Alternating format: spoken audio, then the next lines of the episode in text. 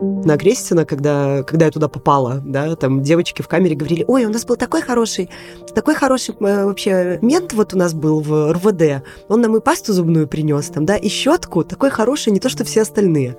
Да, и ты все время говоришь, окей, да, но это все равно часть этой системы. Он тебя выпустил из РУВД? Нет.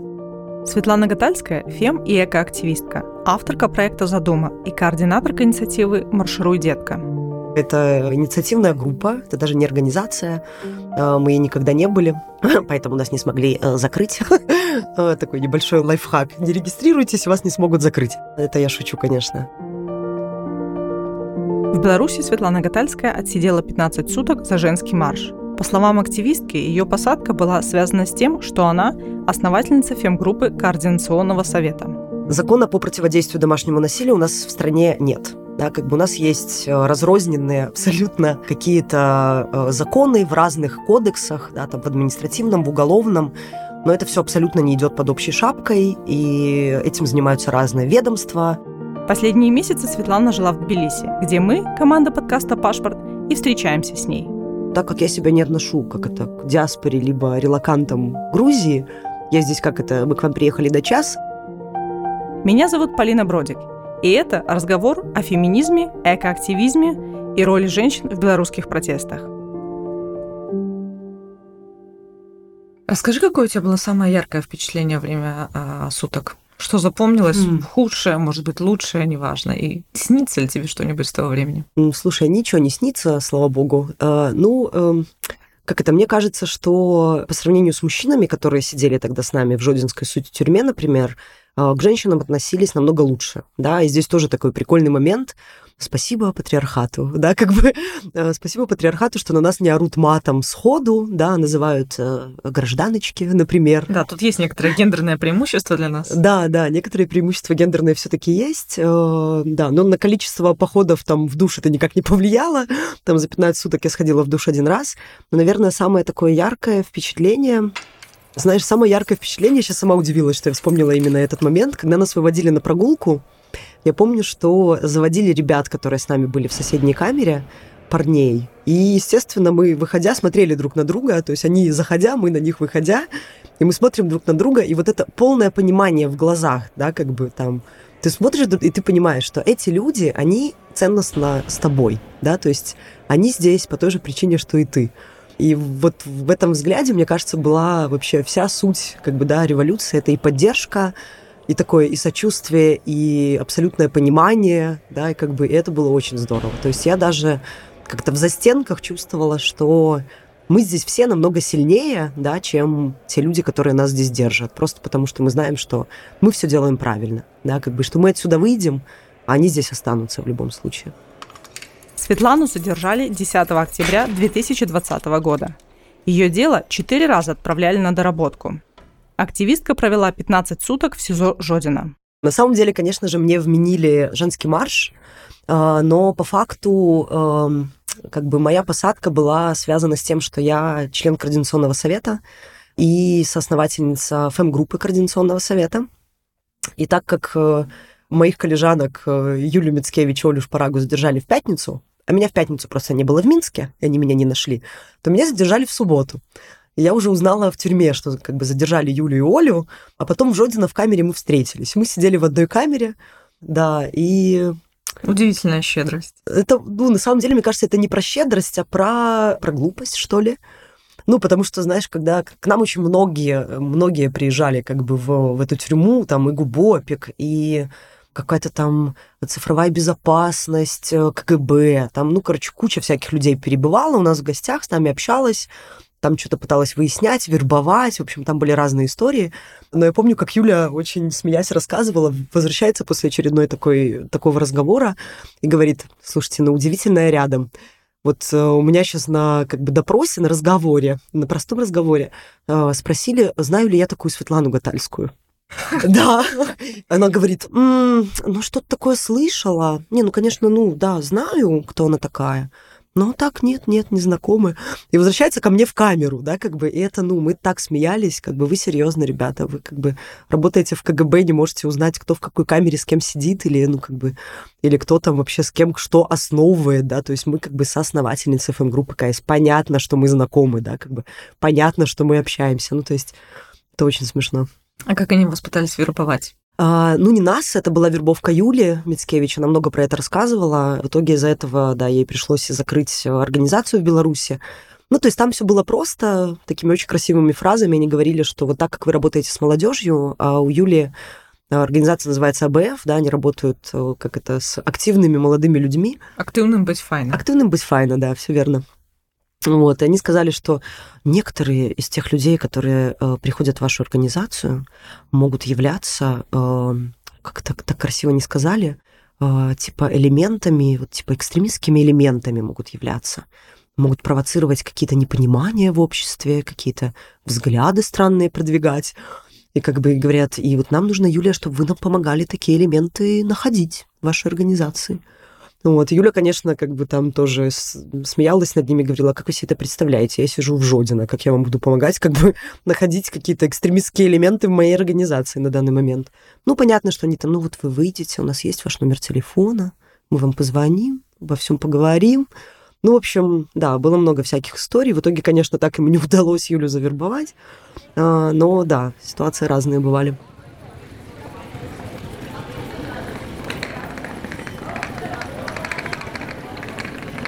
В феврале 2021 года Светлана покинула Беларусь. Мы попросили ее рассказать об опыте релокации и о том, как живется феминистке в Грузии. Почему Тбилиси? Хм. Я релацировалась в Вильнюс. Вильнюс для меня это, ну как, как Гомель, да, как бы я из Гомеля, и я, как это, мне до Вильнюса из Минска было ближе ехать, чем до Гомеля, понимаешь? Поэтому я как-то училась в Вильнюсе, я там работала, да, то есть я раз в месяц стабильно там была, и для меня это такой, как это, ну, вот Гомель, да, то есть я туда приезжаю, я все знаю, как бы все родное, все такое приятное. Ну, в том смысле, что что-то очень дружественное, но это, да, конечно, да. не имперский комплекс. Нет, нет, нет, нет, конечно, нет. Вот это Вильнюс наш, нет, у меня такого нет, да, как бы Вильнюс их, и это нормально, как бы все хорошо. И, ну, как бы, но проблема в том, что погода там такая же, как в Беларуси, да, как бы очень рядышком мы находимся. И я поняла в какой-то момент, вот я релацировалась в феврале прошлого года, вот уже почти год прошел, и к осени уже Вильнюс стал таким Минском осенним, да, то есть по погоде мне стало супер депрессивно. Очень депрессивно мне стало, и я поняла, что надо, надо что-то с этим делать. А, а так как, как я шучу, раз уж мы все равно в этом говне, как бы раз уж мы все равно в релокации, то надо использовать как бы эту ситуацию по максимуму, да. И если есть такая возможность пожить в Вильнюсе, а потом пожить еще где-то, почему бы этого не сделать? И тем более было очень, да, пасмурно, грустно. И Тбилиси был прекрасным вариантом на тот момент. Мы приехали в ноябре. Здесь было тепло, хорошо, солнце. И да, наверное, вот поэтому Тбилиси, потому что было, потому что было здесь очень приятно на тот момент. შემდეგი სადგური ნაძალადები.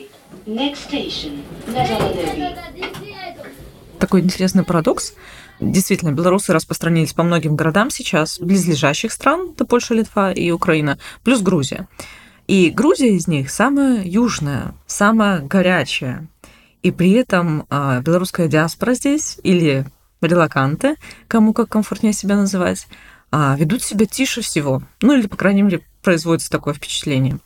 Почему так получилось? Здесь слишком расслабляющая обстановка? Или в чем дело? Очень может быть. М-м, интересно. Слушай, я просто как-то даже... Э... А как тебе кажется, кто громче всех звучит? Ну вот смотри, а во всех трех странах, которые вокруг Беларуси, да. есть НГО. Не одна, много. Они да. между собой конкурируют, там производят кучу разных продуктов, сервисов и так далее. Угу. В Тбилиси мы знаем, что есть сообщество, но оно, э, оно безликое, более или менее, угу. оно не структурируется очень жестко. Ну, понятно, что там есть, допустим, желание делать это все горизонтально, абсолютно а, равно и так далее, но нету каких-то громких инициатив. Угу. И, возможно, нету попытки а, очень так уверенно заявлять о своих правах, как о большом сообществе а, политических мигрантов в новой угу. стране. Угу. Слушай, ну это вот интересно. Я, ну, так как я себя не отношу, как это, к диаспоре, либо релакантам э, Грузии, я здесь, как это, мы к вам приехали до час, э, да, поэтому я... Э, единственное, что я знаю, что здесь уже открылось несколько НГО. Я знаю, что открылся шелтер для белорусов том это числе. совсем, совсем недавно. Да, совсем произошло. недавно все произошло. Но мне кажется, что просто за счет того, что Вильнюс и Варшава, да, они такие как-то центры, да, демократических э, сил, как бы и в Вильнюсе находится офис Светланы, там есть Байсол, э, в Варшаве координационный совет, то есть поэтому как-то к большим планетам маленькие планеты притягиваются, да, то есть как бы там концентрируются какие-то как это силы, инициативы, организации, как-то все это как-то шевелится, да, там придается движение. Вот в Грузии, да, в Грузии такого нет, здесь нет какой-то силы, да, демократической. Может, поэтому ее и нет, потому что здесь работать сложно. Не знаю. Да, но я с тобой соглашусь, да, что здесь э, как-то потише. Но мне кажется, да, это просто объясняется тем, что к большим э, как это инициативам и силам просто притягиваются как-то организации, которые поменьше. А насколько феминистке комфортно жить в Грузии? Ну, так как я, как это, феминистка с особенностями, я приехала сюда с партнером, э, и мы практически всегда ходим вместе. И А обычно у феминисток нет таких особенностей? нет, ну, в смысле, что здесь есть такая особенность в Грузии, да, я, наверное, неправильно начну сначала. В Грузии есть такая особенность, что э, если у тебя славянская внешность, и ты ходишь одна, ну, в смысле, вышла прогуляться под Тбилиси, да, к тебе могут там э, навязчиво приставать или там предлагать чайку выпить вместе очень большое количество мужчин. Но так как я вот феминистка с особенностями в Грузии, которая приехала с партнером, и мы часто ходим куда-то вместе, а женщина, с которой рядом мужчина, уже не воспринимается как женщина, которой можно легко предложить чайку.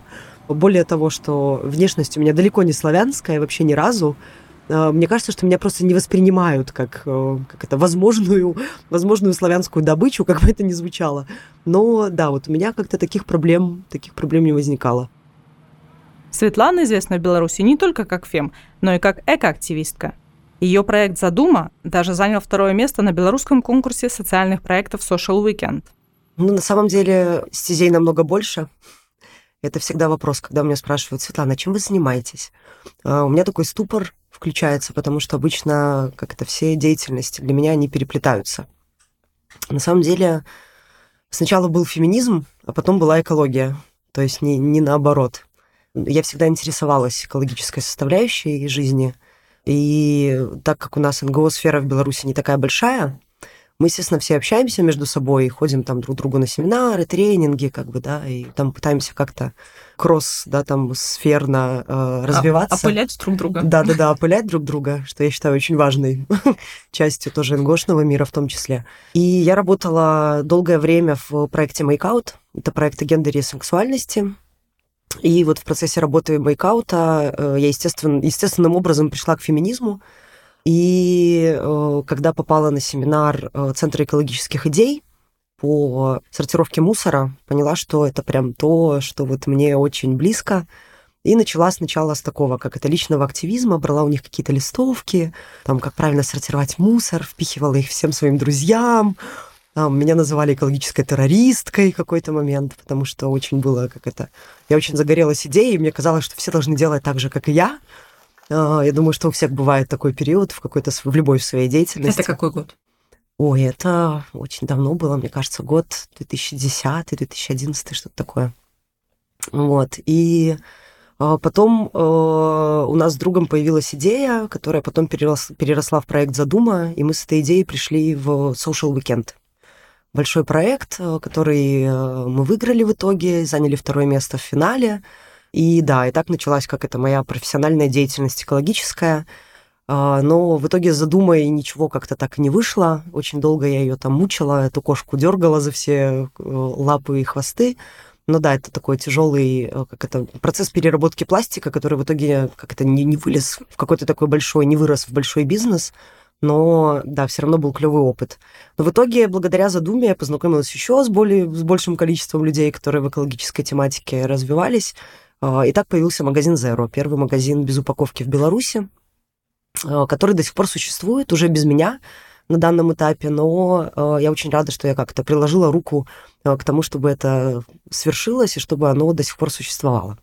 Вот, поэтому есть такая небольшая грустинка, что как бы я сейчас уже не в состоянии этим заниматься, И как это в... Как я для себя это определила, в данный момент для меня намного важнее процесс революции, да, и процесс как это изменение в обществе, которые происходят, и я не могу уделять время чему-то другому, то есть я не вижу такой возможности для себя лично, поэтому я очень рада, что в Беларуси есть люди, которые могут продолжать э, могут продолжать продажи, увеличение ассортимента и делать дальше то, что мы начали вместе. Вот, поэтому как-то так. Но мусор сортировать продолжаешь? Конечно. Здесь вот в Грузии, на самом деле, это моя такая э, вообще беда, да, потому что здесь с сортировкой мусора все очень плохо. Э, Ее фактически нет так как я приехала из Литвы, как бы в Литве вообще это немножко на более высоком уровне, чем в Беларуси. То есть все бутылочки ты собираешь их, там складываешь в таромат, получаешь там за каждую бутылочку 10 центов. И здесь, конечно, я плачу все время, запихиваете бутылки просто в мусор, и такая 10 центов, 20 центов, 30 центов. Сколько денег я сегодня выкинула. но это да, такое, конечно, болька грузинская моя, моя личная грузинская болька, но очень здорово, что здесь тоже я вижу, что появляются активисты, в том числе и которые переехали из других стран, из России. Вот я познакомилась с ребятами, мы жили вместе в хостеле, и вот они начали как это на локальном своем уровне в хостеле сортировать мусор. Не знаю, куда они его сдают, но как факт, вот что-то они пытаются делать, это уже клево, да, то есть даже если какая-то есть такая интенция хоть к чему-то, что-то изменять, это очень здорово. В день, когда Александр Лукашенко раскритиковал концепцию закона о противодействии домашнему насилию, Светлана Гатальская вместе с активисткой Маришей Корж создали инициативную группу «Маршируй, детка». Мы хотим, чтобы закон был доступным, понятным и рабочим, и чтобы в его разработке принимали участие все заинтересованные стороны. Мы хотим, чтобы каждая белоруска и белорус чувствовали себя безопасно в своих домах. Мы создали петицию, которую за первые два дня подписали 800 человек. Твой голос важен.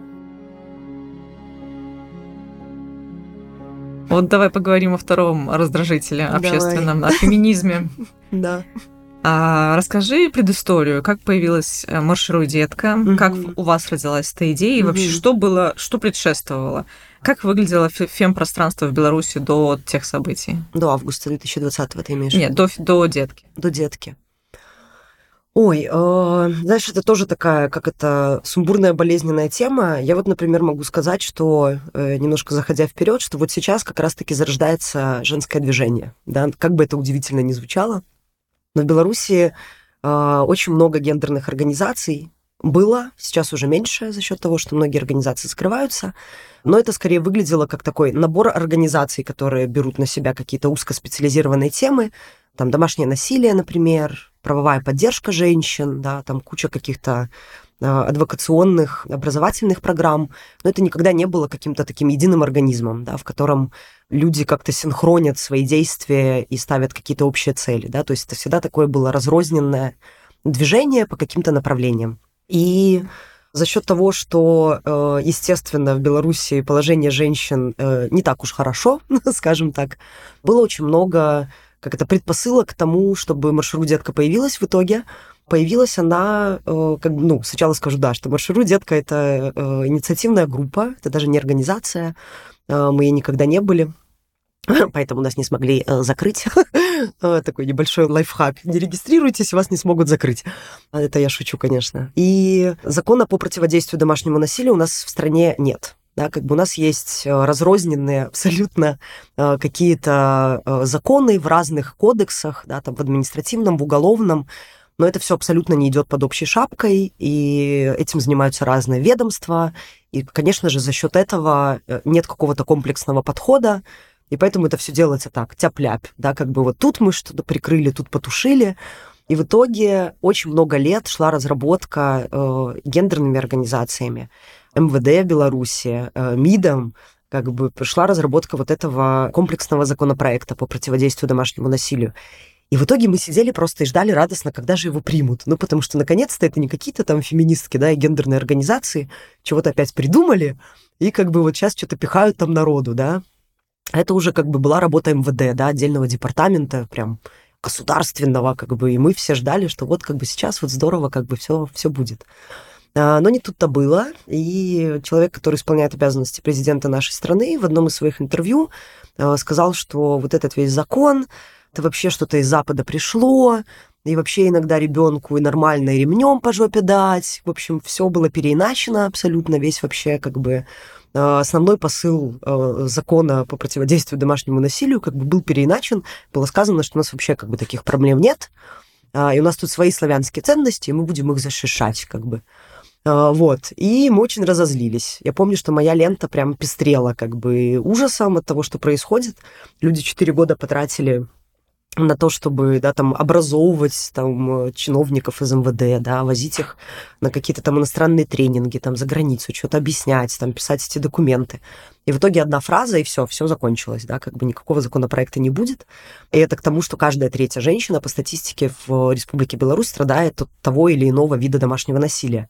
И, в общем, да, и мы очень разозлились, и как бы и вот на этой злости появилась маршрутетка, на самом деле. Просто это была пятница вечер, я вот как сейчас помню, пятница вечер, мы сидим, э, я сижу на Фейсбуке, листаю все эти, как это, восторженные отклики, да, я написала пост, что-то вроде, да как это все задолбало, что нужно сделать, чтобы как бы люди поняли, что, ну, как бы, что так нельзя, что нужно с этим что-то сделать. Может, пойти вообще, блин, написать на эту дверь как бы этого правительства, и Мариша Корж, с которой мы тогда были, ну, так, э, как-то знакомы, но шапочно, она написала, блин, Света, да, я тоже хочу что-то сделать, это неправильно, черт возьми, что нам сделать? Я говорю, слушай, 12 часов ночи, пятница, все, что мне приходит в голову, давай сделаем группу в Фейсбуке.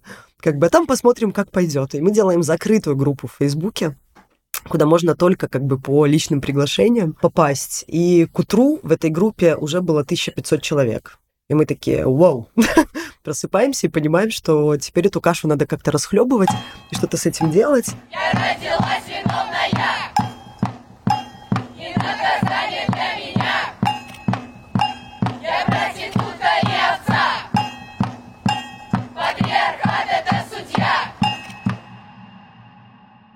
По итогу, если так коротко рассказать, что было сделано за этот период, мы э, собрали около 9 э, тысяч голосов под петицией за то, чтобы продолжить работу э, над законопроектом.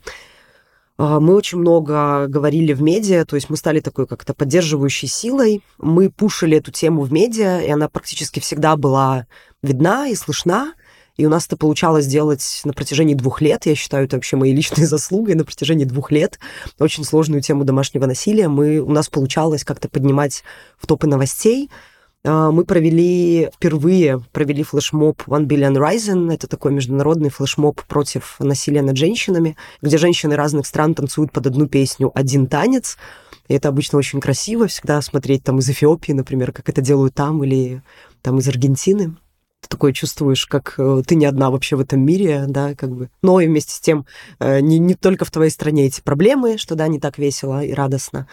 Э, мы провели его, как это, не в закрытом формате, да, мы провели его в ТЦ «Столица», вот прямо вот в этом кружочке, там, где стоит рояль, на 14 февраля проводится. Кстати, да, через два дня уже будет следующий. Буду танцевать в Вильнюсе, уже перед камерой просто. И мы провели несколько арт-интервенций в городе. Мы сделали выставку на площади Куба Колоса, выставку из обуви, которую мы покрасили в оранжевый цвет. Оранжевый цвет — это цвет э, на противодействие домашнему насилию, который признан на э, международном уровне. Вот, и мы провели такую выставку, там стояло 37 пар обуви, э, которым были приклеены бирки с историями э, женщин, которые погибли э, в абьюзивных отношениях из-за домашнего насилия. И, конечно, вот эта наша арт-интервенция, она взорвала просто интернет. Мы получили очень много как это, наград от э, НГО-сообщества белорусского э, именно за эту интервенцию. И в итоге мы провели два пикета уже вот как-то перед, перед, так сказать, э, самой революцией зимой. Мы провели два пикета, и это было очень смешно, потому что нам разрешили их проводить, не знаю, раза с десятого. То есть мы посылали эти заявки, тысячу раз нам постоянно говорили, нет, вот сейчас нельзя, сейчас у нас тут ремонтные работы в этом парке, как бы вот эти все дела, и мы такие, ах, ремонтные работы, окей, мы вас закидаем нафиг вообще этими просто заявлениями. Э, и в итоге они сдались, мы закидали их этими заявлениями, мы провели два пикета, они были э, не такие многочисленные, это была зима, было очень холодно, э, но было здорово. У нас там были и читки историй э, женщин, которые пострадали от домашнего насилия. На крещение Валерий пригласил жену домой пообещав передать денег для сына в армию. В доме муж снова стал унижать Ирину. Затем на глазах у дочери нанес ей 24 удара ножом. Ирина умерла от потери крови. В общем, было сделано очень много всего, но когда у меня спрашивают, так и чего в итоге, да, как бы, как бы к чему пришли, да ни к чему. Ну, как бы, вот если как бы говорить честно, э, ни наша петиция, ни наши действия никаким образом, конечно же, не повлияли на решение государства. То есть законопроекта до сих пор нет. Сейчас я вижу, что МВД все еще пытается там вводить какие-то небольшие изменения, как бы чего-то там как-то крутить э, в этой как бы системе власти, как-то чего-то пытаются делать, но э, я не вижу это очень действенным, поэтому это такая немножко грустная история.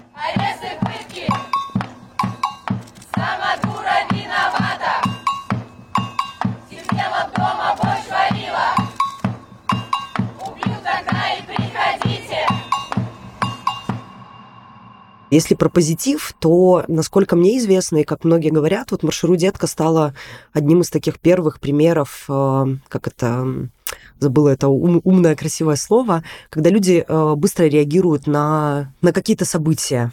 Да, то есть вот сейчас что-то произошло, и мы быстро мобилизировались и что-то вместе делаем, да, как бы вот маршрут детка стала вот таким примером, когда это не какая-то организация, да, и люди, которые знают друг друга, э, пытаются решать какие-то социальные вопросы и проблемы, но это была именно такая мобилизация абсолютно разных незнакомых людей, и это было прекрасно, потому что там писало какое-то огромное количество женщин, написала, как вам помочь, а мы такие, боже, мы не знаем, как нам помочь, нас тут вообще трое, как бы менеджерок, и в итоге нам нужно не только менеджерить процесс маршрут детки, но еще и менеджерить как бы как это поддержку, которую мы получаем, да, поэтому это было очень сложно, конечно, для нас, но это был очень большой урок э, в плане развития какого-то движения, да, и сейчас вот мы недавно тоже с Маришей вспоминали, э, как это все было, очень смеялись, там, смотря на свои цели, которые мы там ставили, потому что это было очень амбициозно, что круто, да, но как бы в итоге так мы как это не, не дошли до этого этапа, и да, мобилизация людей это очень важно, и это такой процесс тоже формирования команды людей, которая с тобой работает, и неважно, знакомы вы или нет,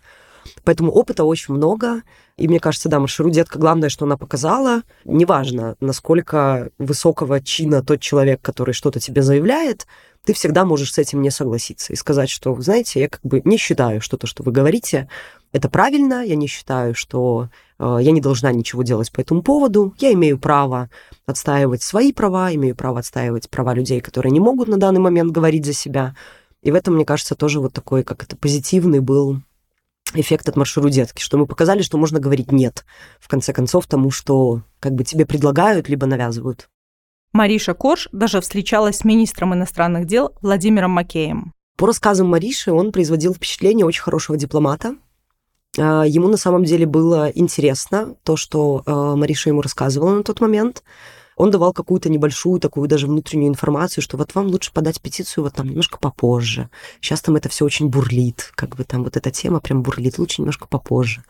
Ну, то есть он вот как бы и вашим, и нашим, да, но нельзя забывать, что как это, это, мне кажется, такой синдром хорошего, хорошего полицейского, да, то есть я тоже помню, как на Крестина, когда, когда я туда попала, да, там девочки в камере говорили, ой, у нас был такой хороший, такой хороший э, вообще э, мент вот у нас был в РВД, он нам и пасту зубную принес там, да, и щетку, такой хороший, не то, что все остальные. Да, и ты все время говоришь, окей, да, но это все равно часть этой системы. Он тебя выпустил из РУВД? Нет. Он принес тебе зубную щетку, да, как бы не забывая об этом. То есть все равно эти люди это винтики системы, так же, как и Макей это винтик системы, да, насколько бы он не был не знаю, хорошо настроен, да, там, понимал, что это проблема, что с ней нужно что-то делать, он все равно будет действовать э, в интересах государства. И от этого никуда не уйдешь. Важной частью протестов в Беларуси после выборов 2020 года стали женские марши. Расхожей фразой стало выражение, что у белорусской революции женское лицо.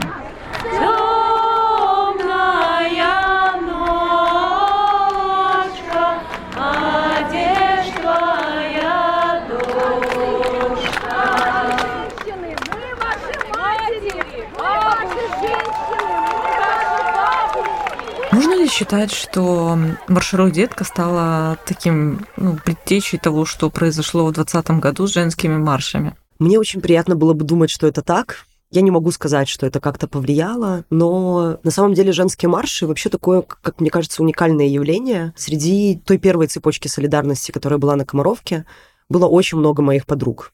Очень много, да, и подруг, и коллежанок в том числе. И все-таки я считаю, что в какой-то мере это заслуга именно фэм-сектора Беларуси, то, что это случилось. Но последующие женские марши, э, здесь я уже говорить не буду, да, потому что там были э, и медики, и пенсионерки, да, как бы, и женщины, которые выходили, там, не знаю, вот я сидела в камере женщины, она говорила, я в политике не разбираюсь, я здесь не из-за политики. Я говорю, а где вас задержали? «А, на женском марше. А потом на, еще вот на пенсионный я ходила. Но я здесь не из-за политики, я вообще вне политики, мне это все неинтересно. И мы такие, ну, понятно. Но как бы вообще-то вы здесь из-за политики как раз-таки. Не хотим вас расстраивать, но вы отстаивали свои права, представляете, выходя на эти марши. Она говорила, нет, я вот выходила, чтобы моя дочка из страны не уехала.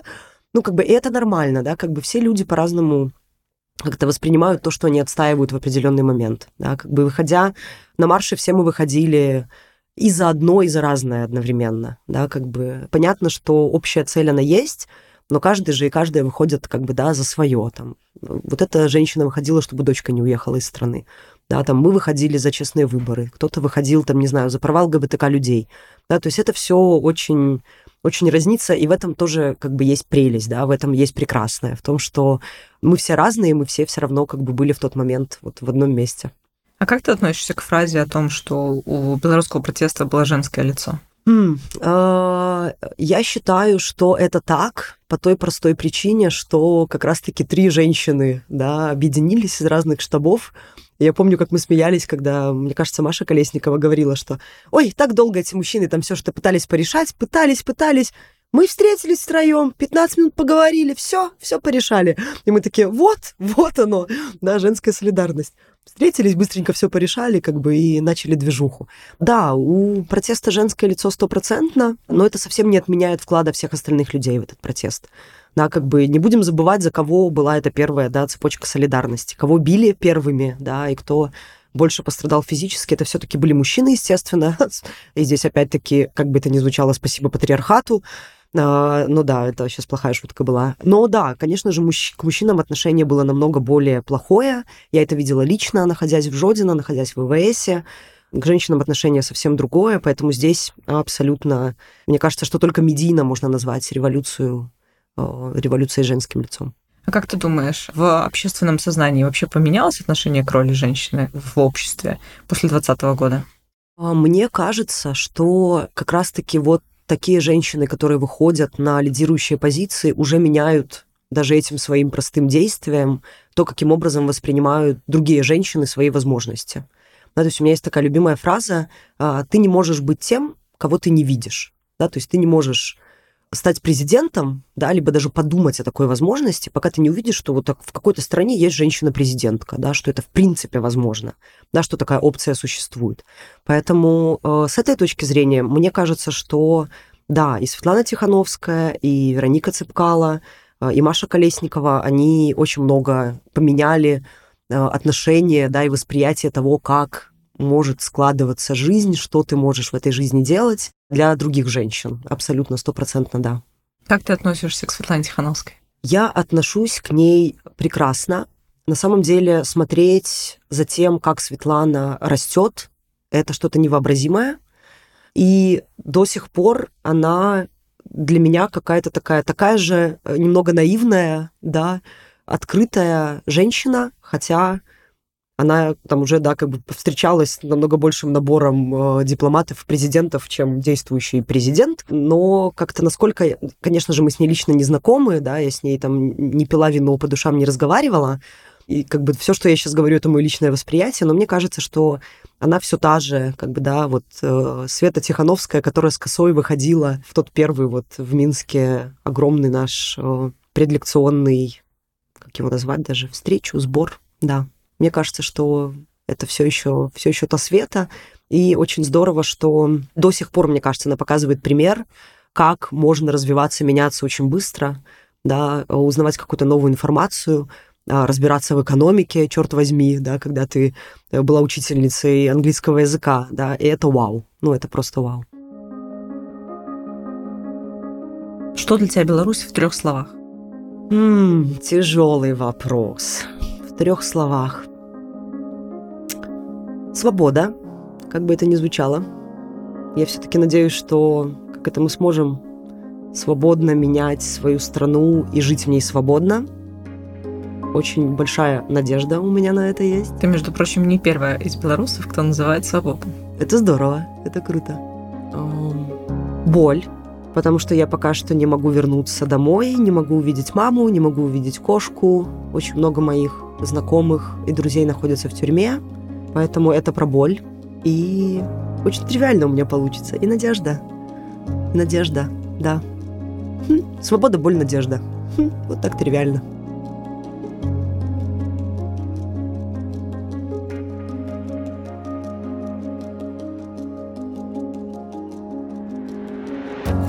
Это был подкаст «Пашпорт» о белорусах вне Беларуси.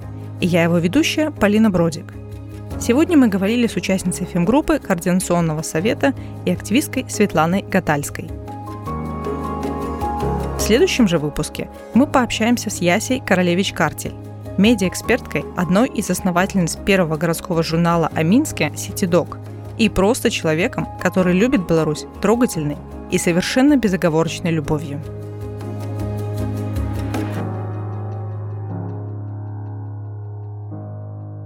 Этот подкаст создан при содействии Фонда поддержки креативного контента.